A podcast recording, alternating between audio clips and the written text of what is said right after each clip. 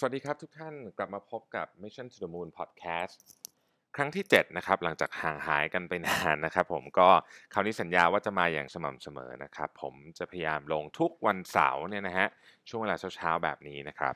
ก็พอดแคสต์ของเราเนี่ยนะครับได้รับการสนับสนุนโดยเครื่องสำอางสะสินะครับเพราะความสดใสมีได้ทุกวันนะครับก็วันนี้จะมาพูดถึงเรื่องของการทำงานให้มีความสุข นะครับจริงๆ ช่วงนี้เราได้ยินคำว่าอิคิไกหรืออะไรพวกนี้บ่อยนะฮะก็เราก็จะมาดูกันว่าเอ๊ะจริง ๆ แล้วเนี่ยการทำงานเนี่ยมันมีปัจจัยอะไรบ้างที่ทำให้เราเนี่ยมีความสุขแล้วก็สนุกกับงานด้วยนะครับ วันก่อนผมเพิ่งเขียนบทความเรื่องนี้ไปนะครับ บทความชื่อว่างานเป้าหมายความสุขนะครับ ก็จริงๆมันเป็นงานชิ้นหนึ่งนะฮะซึ่งซึ่งเป็นงานวิจัยของอ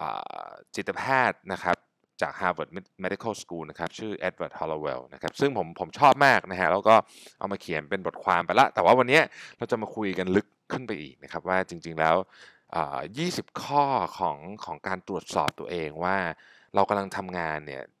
ที่ทำแล้วมีความสุขหรือเปล่าเนี่ยนะครับมันมีอะไรบ้างแล้วถ้าไม่มีมันจะแก้ไขยังไงนะครับ เพราะว่าเราใช้เวลาส่วนใหญ่ในชีวิตนะฮะผู้ใหญ่เนี่ยในการทำงานเราควรจะต้องมีความสุขนะครับอะเรามาเริ่มกันเลยนะฮะ จริงๆคำถาม 20 ข้อเนี้ยเอ่อถ้าถ้าถ้าฟังเสร็จแล้วรู้สึกว่าเออมันมันจำไม่ได้หรืออะไรก็แล้วแต่เนี่ยนะครับ ก็ลองไปเปิดในเพจ Mission to the Moon ได้ แต่ว่าเราเราเราฟังกันแบบไม่ต้องเฉพาะเจาะจงมากก็ได้นะครับ ลองคิดตามไปเรื่อยๆ รู้สึกว่ามันมีอะไรป๊อปอัพมาก็อันนั้นแหละ ที่เป็นสิ่งที่คุณควรจะโฟกัสนะฮะข้อที่หนึ่งเนี่ยนะครับ เราต้องถามตัวเองก่อนว่า อะไรคือสิ่งที่เราทำได้ดีที่สุดนะฮะอันนี้ไม่จำเป็นต้องเกี่ยวกับงานก็ได้นะ อ่าคือสมมติว่าปัจจุบันที่คุณเป็นนักบัญชีนะครับคุณเป็นนักบัญชี แต่ว่าคุณวาดรูปแก๊งเก่งอะนะฮะเออเราเราเราจะสามารถ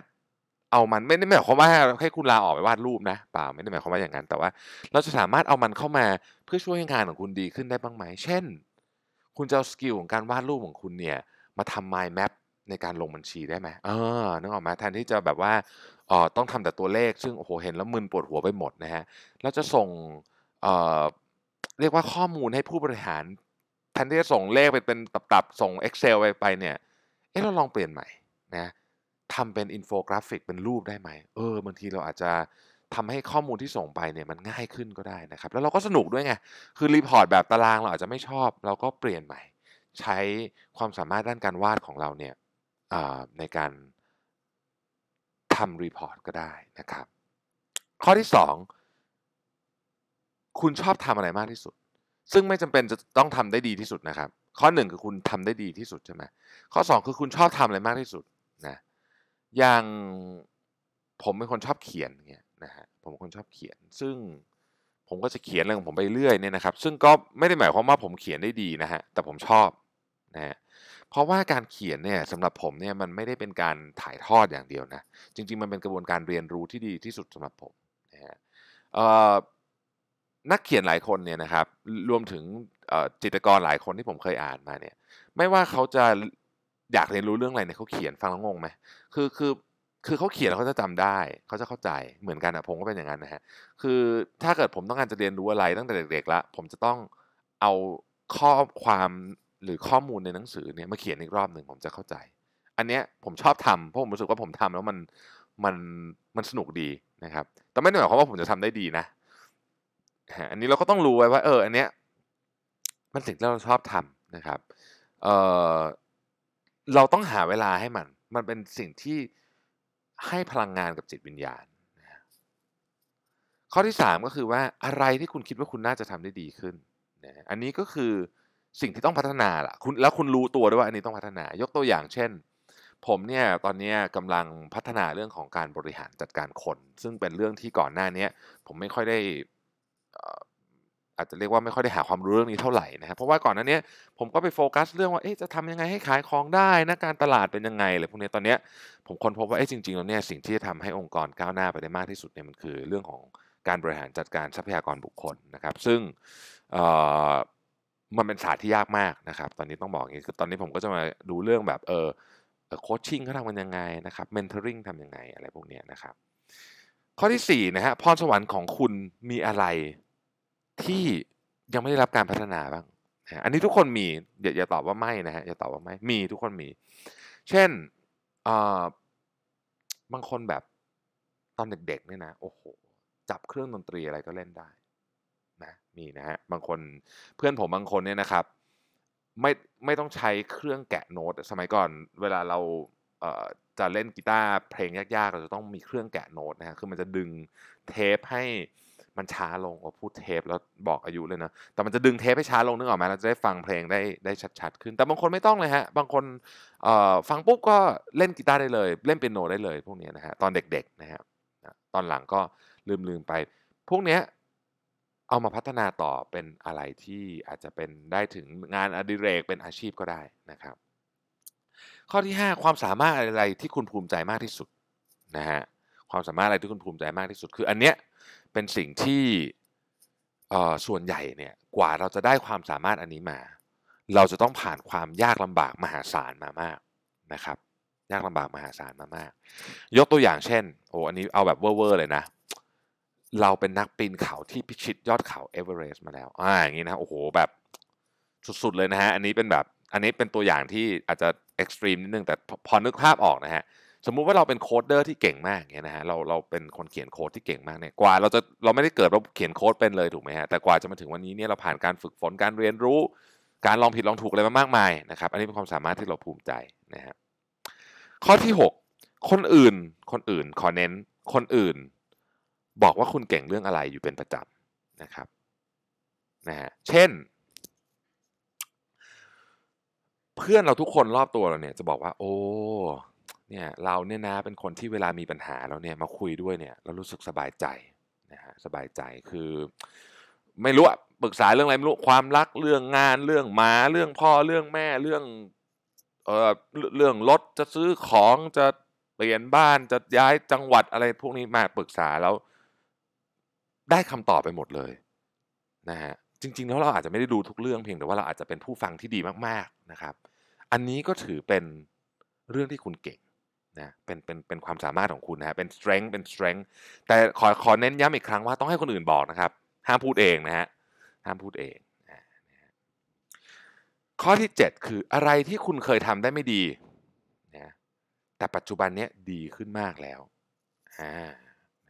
ลองนึกดูนะฮะนึกภาพตามนะฮะเช่น โอ้สมัยก่อนเนี่ยนะ ภาษาอังกฤษนี่เรียกว่า โอ้ไม่กระดิกเลยนะฮะ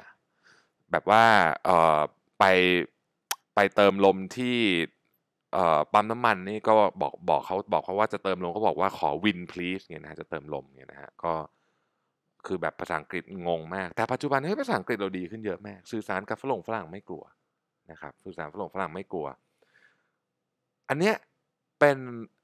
เรียกว่าเป็น indication ละกันว่า เรื่องนี้น่าลงทุนต่อ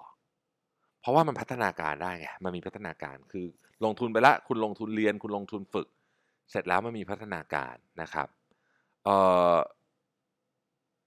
เราอาจจะสามารถที่จะทำให้เรื่องนี้เจ๋งสุดๆไปเลยได้นะคุ้มค่ากับทรัพยากรที่ลงไปว่ากันเถอะนะ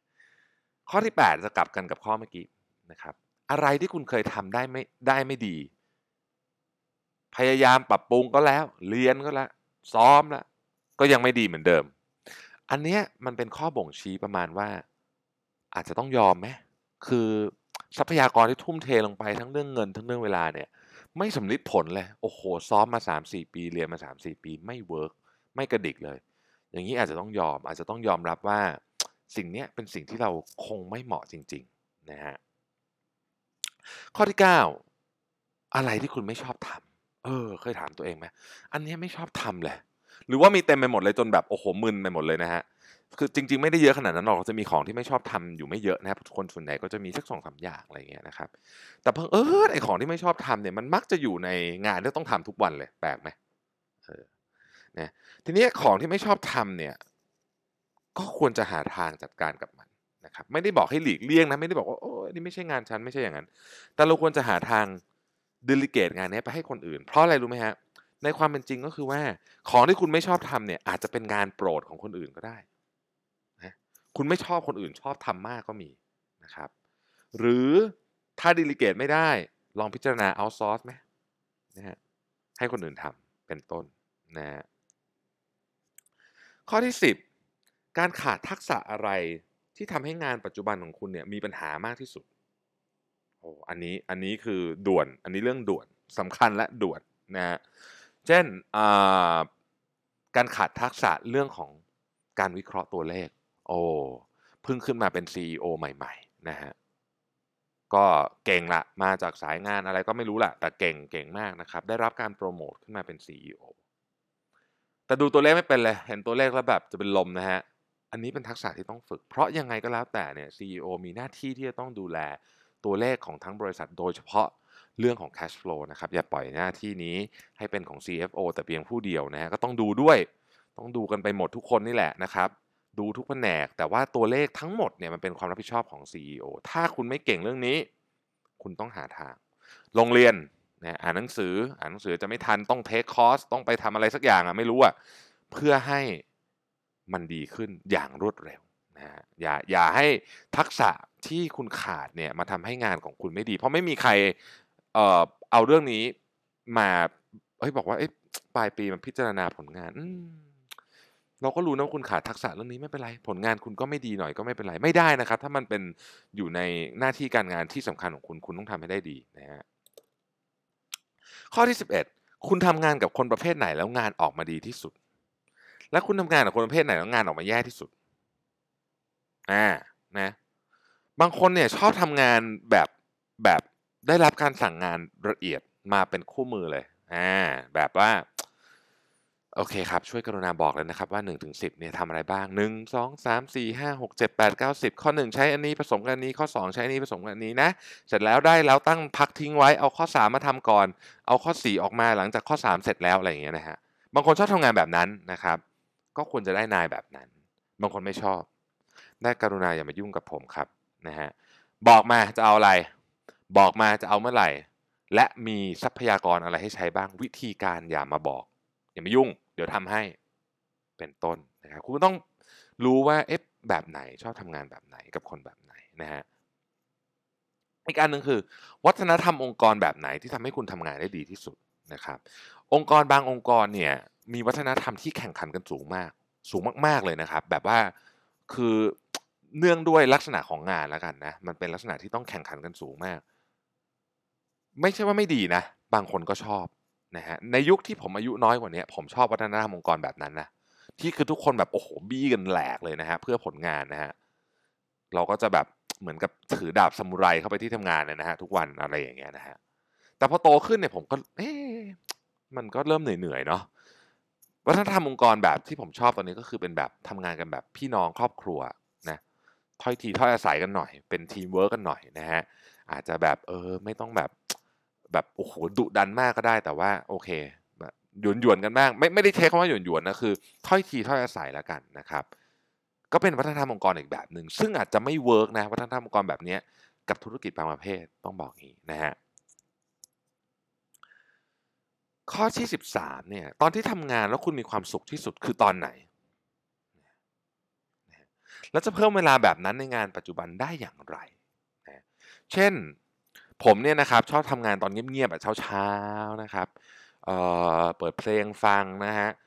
ยังไม่ค่อยมีคนมามากนะครับ อันนี้อันนี้คือเวลานะครับ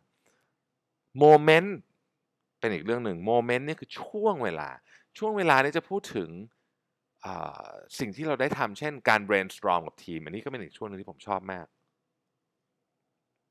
เป็นอีกช่วงนึงที่ผมชอบมาก การ brainstorm กับทีมเนี่ยก็คือการที่เราได้ throw ไอเดียต่างๆ ได้ bounce ไอเดียกับทีมนะครับ ซึ่งก็จะทำให้ผมเนี่ยมีโอกาสได้เหมือนกับบริหารสมองนะครับ เพราะฉะนั้นตอนที่ทำงานแล้วมีความสุขตอนไหนเนี่ยมันแบ่งเป็น 2 เรื่องคือ time คือเวลากับ moment คือช่วงของเวลานะครับ ข้อ 14 นะฮะ ถ้าจะให้เปลี่ยนเรื่องหนึ่งในชีวิตการทำงานได้จะเปลี่ยนเรื่องอะไรนะอันนี้คือตลอดนะไม่ใช่เฉพาะตอนนี้นะครับ ตลอดอาชีพการทำงานที่ทำมาเนี่ย อะไรที่เสียใจในอดีตตลอดเส้นทางการทำงานที่ผ่านมา และอยากกลับไปเปลี่ยนแปลงอะผมยกตัวอย่างเรื่องผมแล้วกันนะฮะผมเนี่ยเคยคิดว่าเออช่วงเวลาที่เพิ่งเรียนจบใหม่ ๆ ตอนอายุสักยี่สิบเนี่ยนะฮะโอ้ตอนนั้นไม่น่าทำงานแบบออฟฟิศเลย ไม่ใช่ว่าที่ทำงานผมไม่ดีนะที่ทำงานผมดี แต่ว่าตอนนั้นน่าจะไปแบบ ไปไปไกลๆอะไปอยู่แอฟริกาไปเป็นอาสาหรือว่าไปทำงานที่มันได้ประสบการณ์ที่มันประหลาดสุดๆอะนึกออกไหมฮะตังเติงอาจจะไม่ค่อยได้แต่ว่า ในความเป็นจริงก็คือเด็กจบใหม่มันไม่ได้ได้เงินเยอะต่างกันมากนะฮะแต่ประสบการณ์อะไปอยู่ที่ไกลๆไปอยู่ที่แปลกงานประหลาดประหลาดนะฮะน่าจะทำให้เราได้ประสบการณ์ที่ดีเนาะตอนนี้อันนี้เป็นอันนี้เป็นเรื่องที่ที่เสียใจแล้วก็อยากจะกลับไปเปลี่ยนนะครับ ข้อที่ 15 คือว่าอะไรคือความคาดหวังของคุณในเรื่องการทำงาน แล้วก็มีอะไรมาขวางระหว่างปัจจุบันกับความคาดหวังของคุณไหมนะครับ อันนี้ก็เป็น career expectation ละกันนะคุณมองตัวเองเนี่ยในอีกโอ้โหไม่ผมจริงๆ ผมไม่ค่อยชอบคำถามนี้เท่าไหร่แต่ว่าอะคุณมองตัวเองในอีกห้าปีเนี่ยอยู่ตรงไหนนะครับอยู่ตรงไหนสิบปีอยู่ตรงไหนสิบห้าปีอยู่ตรงไหนนะครับแล้วแล้วจากเส้นทางตรงนี้ไปถึงตรงนั้นเนี่ยมันมันมีอะไรขวางอยู่บ้างนะฮะซึ่ง ไอ้ของที่ขวางอยู่เนี่ยเป็นสิ่งที่คุณควรจะคุยกับคนที่เขาช่วยคุณได้นะครับอาทินายคุณนะฮะหรือในกรณีของผมเนี่ยก็คือนักลงทุนนะครับอาจจะเป็นธนาคารนะฮะอาจจะเป็นผู้ถือหุ้นนะครับต่างๆ พวกนี้นะฮะข้อที่ 16เนี่ยนะครับตั้งแต่ทำงานมาอะไรคือสิ่งที่คุณภูมิใจมากที่สุดอ่าภูมิใจมากเลยงานเนี้ยโอ้โหแบบว่าสามารถโมไปได้สามบ้านแปดบ้านนะครับ จนลูกโตเข้ามหาวิทยาลัยแล้วก็ยังคงจะต้องพูดถึงเรื่องนี้อยู่ นะครับ เช่น โอ้งานนี้เราได้ทำเป็นงานโฆษณาได้รับรางวัลระดับประเทศนะ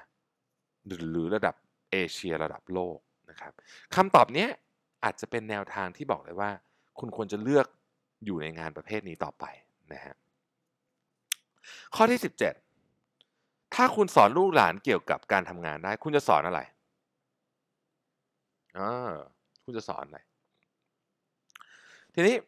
เรื่องนี้น่าสนใจ เพราะว่าคุณจะคุณคุณจะต้องได้รับการสอนอะไรบางอย่างมาจากพ่อแม่คุณซึ่งเดี๋ยวเราจะพูดในข้อต่อไปเอ่อแต่ว่าเอาแค่ว่าตอนนี้คุณจะสอนอะไรเกี่ยวกับลูกหลานหลานคุณในการทำงานนะครับ อะไรคือ value ที่คุณอยากจะส่งต่อนะครับ value คือความเชื่อในการทำงานของคุณ คุณเชื่อไหมว่า เอ๊ะเราควรจะต้องแบบทำงานให้หนักที่สุดก่อนเรื่องผลตอบแทนเดี๋ยวมันจะตามมาทีหลัง หรือว่าเราควรจะต้องทำงานเฉพาะเอาเท่าที่ เออเขาจ่ายเงินเรามานี่แหละ หรือยังไงอะไรยังไงคือ อันนี้พวกนี้เป็นความเชื่อหมดเลยนะ หรือยังไงคือมันมีอีกหลายมิติมากนะครับ อันนี้ก็ต้องลองไปพิจารณาดูว่า เราอยากจะสอนลูกหลานเรายังไงนะข้อที่ 18 อะไรคือสิ่งที่สำคัญที่สุดที่พ่อแม่ของคุณสอนมาเกี่ยวกับเรื่องงานนะครับ เมื่อได้คำตอบในข้อนี้คุณจะคลายปมหลาย ๆ อย่างในชีวิตคุณได้เลยนะครับ ทัศนคติที่เกี่ยวกับอาชีพการงานนะครับ ที่ส่งผ่านมาจากคนรุ่นก่อนเนี่ยส่งผลต่อวิธีคิดเรื่องงานของคุณ การเลือกงานของคุณณตอนนี้อย่างมาก อย่างไม่น่าเชื่อต้องใช้คำนี้นะครับ อย่างไม่น่าเชื่อนะฮะซึ่งเราก็ต้องไปถามว่า เอ๊ะแล้วตอนนั้นน่ะพ่อแม่สอนอะไรมานะครับ อย่างในกรณีของผมเนี่ยนะครับ จริง ๆ คุณพ่อคุณแม่ผมสอนเยอะมาก เพราะว่า เวลาเราเจอหน้ากันตอนทานข้าวเย็นเนี่ยนะครับคุณพ่อคุณแม่ผมแทบไม่พูดเรื่องอะไรเลย นอกจากเรื่องงานนะครับเอ่ออย่างแม่ผมเนี่ยก็จะสอนว่าเฮ้ย คนเราเนี่ยจะต้องทำ3เรื่องให้ได้ ต้องมีเรื่องน้ำคน เอ๊ยไม่ใช่พูดผิด น้ำเงิน น้ำคำน้ำใจ3เรื่องนะครับ3เรื่องนี้เป็นเป็น3เรื่องที่จะทำให้คนอยู่กับเราได้นะส่วนคุณพ่อผมเนี่ยก็จะพูดถึงเรื่องว่า การการทำอาชีพการงานเนี่ยนะครับการทำบริหารธุรกิจต่างๆเนี่ยสิ่งที่สำคัญที่สุดคือต้องดูเรื่องการเก็บเงิน การใช้เงิน และเรื่องกระแสเงินสด อะไรอย่างเงี้ยนึกออกไหมคือมันเป็นเรื่องที่อาจจะไม่ได้ฟังดูยิ่งใหญ่อะไรมากมายเพียงแต่ว่ามันก็เป็นคำสอนที่อยู่ในหัวเรา อีกเรื่องหนึ่งที่คุณพ่อสอนมาเสมอ คุณแม่สอนมาก็คือว่าห้ามค้ำประกันให้ใครเด็ดขาดนะครับห้ามค้ำประกันให้ใครเด็ดขาด คนเดียวที่อาจจะยอมค้ำให้ได้คือลูก เท่านั้นเองนะเพราะอันนั้นมัน มันก็ต้องช่วยอยู่แล้วล่ะถ้าลูกเป็นไรแต่คนอื่นเนี่ย แม้แต่คำให้พ่อแม่เองพ่อแม่ยังบอกห้ามคำเลยนะฮะอะไรแบบนี้นะครับนี่ก็คือสิ่งที่พ่อแม่คุณสอนมา ซึ่งมันจะเกี่ยวข้องกับอาชีพการงาน และวิธีการใช้ชีวิตวิธีคิดเรื่องเงินอะไรต่างๆคุณเยอะมากนะฮะข้อ 19 หัวหน้าเคยบอกอะไรคุณไหมที่มีประโยชน์เกี่ยวกับตัวคุณนะครับ เพราะว่าคนอื่นน่ะมองเราเข้ามามักจะมองชัดกว่าเรามองตัวเองนะครับ อันนี้ผมขอยกตัวอย่างไม่ได้เกี่ยวอะไรกับเรื่องนี้แต่ว่ายกตัวอย่างให้ฟังเวลาผม ทุกคนที่ติดตามเพจผมจะรู้ว่าเออผมเนี่ยชอบพิมพ์งานผิดตลอดเวลานะครับผิดเยอะผิดน้อยแต่ผิดทุกอันน่ะไม่มีบทความไหนที่ผมพิมพ์ไม่ผิดนะครับถามว่าผมไม่ตรวจเหรอผมตรวจนะครับ แต่ผมหาไม่เจอ ผมนี่เป็น extreme case ของเรื่องนี้ครับเราไม่สามารถมองเห็นปัญหาของเราชัดเท่ากับคนอื่นมองเข้ามานะฮะเพราะฉะนั้นหัวหน้าคุณจะต้องบอกอะไรบางอย่างที่เป็นประโยชน์คุณเขาบอกอะไร เอามาทบทวนด้วยนะครับ ข้อสุดท้ายคือว่าคุณคิดว่าเวลาของคุณเนี่ยจะถูกใช้ให้เป็นประโยชน์ได้มากกว่านี้ไหมเป็นประโยชน์กับองค์กรมากกว่านี้ไหมนะครับ ข้อนี้บอกเลยว่า คุณควรจะเปลี่ยนแปลงเพิ่มลด หรือเปลี่ยนวิธีเปลี่ยนแผนก เปลี่ยนอะไรบางอย่างเกี่ยวกับงานคุณยังไง ได้เรื่องนี้ปุ๊บแล้วเนี่ยต้องรีบคุยกับหัวหน้า เช่น คุณจะบอกว่า ตอนนี้องค์กรใช้เวลาของเขาไม่เต็มที่ ใช้เวลาของเราไม่เต็มที่ เราควรจะต้องมาพิจารณาวิธีการออกแบบ workflow ของตัวผมเองใหม่ ผมคิดว่าผมทำงานได้ดีกว่านี้ในเวลาสั้นลงอะไรอย่างนี้เป็นต้นนะครับ ซึ่งมีคนมาพูดกับผมเรื่องนี้ค่อนข้างเยอะนะ แล้วพอผมฟังแล้วผมก็แบบ เออ จริงว่ะนะเราเรายังใช้เขาได้ไม่เต็มประสิทธิภาพ เพราะฉะนั้นเขามาบอกกับเราแบบนี้เราก็ต้องเปลี่ยนออวิธีการทำงานของเขาให้นะครับอำนวยความสะดวกให้ว่างั้นเถอะนะครับ เออผมแนะนำอย่างนี้นะฮะ หลังจากถามคำถาม 20 ข้อนี้แล้วเนี่ยคุณจะได้สิ่งที่เป็นภาพลักษณ์อันหนึ่ง ซึ่งรู้สึกว่า เอ๊ะมันเป็นตัวเราไหมคือ ถ้าเกิดคุณถามแล้วรู้สึกว่างานที่คุณทำอยู่ตอนนี้มันเป๊ะเลย ใช่เลยเนี่ยนะฮะถือว่าคุณโชคดีมากนะครับ ก็ตั้งใจทำต่อไป แต่ถ้ามันไม่ใช่นะฮะมันไม่ใช่ผมแนะนำเลยนะรีบไปคุยกับหัวหน้าคุณนะครับขอลองเปลี่ยนตำแหน่งในองค์กรดูนะฮะนี่คือขั้นที่หนึ่งนะครับคุณจะแปลกใจนะครับว่าหัวหัวหน้าคุณน่ะในเกือบทุกกรณีจะยอมให้คุณเปลี่ยนนะฮะ อันนี้ไม่ใช่เรื่องยาก สิ่งที่อาจจะยากกว่านั้นคือ เราจะออกจากคอมฟอร์ตโซนที่เราเคยทำงานในตำแหน่งเดิม ซึ่งเราไม่ชอบนี่แหละ ได้ไหมบางทีเราไม่ชอบเราก็ทนอยู่ไปงั้นนะครับ อย่าอยู่นะฮะเพราะมันทำให้เราใช้ประสิทธิภาพศักยภาพของตัวเองได้ไม่เต็มที่นะครับการเปลี่ยนแปลงไม่น่ากลัวครับ ไม่มีอะไรแป๊บเดียวก็ชินละนะฮะแป๊บเดียวก็ชินการเปลี่ยนแปลงใหม่นะครับเอ่อชีวิตเราอยู่งานเยอะจริง ๆ นะครับ Brian White เนี่ยเคยกล่าวไว้ว่านะ it's not it's not the day in your life นะ it's the life in your days that counts นะครับ เพราะฉะนั้นเนี่ยเราต้องใช้ชีวิตทุกวันอย่างมีความหมายนะครับ และเราต้องทำงานทุกวันให้มีความหมายด้วยนะครับ หวังว่าคำถาม 20 ข้อนี้และพอดแคสต์ episode นี้จะช่วยให้ท่านได้แง่คิดอะไรเกี่ยวกับงานที่กำลังทำอยู่นะครับ อีกครั้งหนึ่งนะครับ ขอขอบคุณเครื่องสำอาง Sasi นะครับเพราะความสดใสมีได้ทุกวันและติดตาม Mission to the Moon Podcast ได้ อีกครั้งใน วันเสาร์หน้าครับ ขอบคุณมากครับ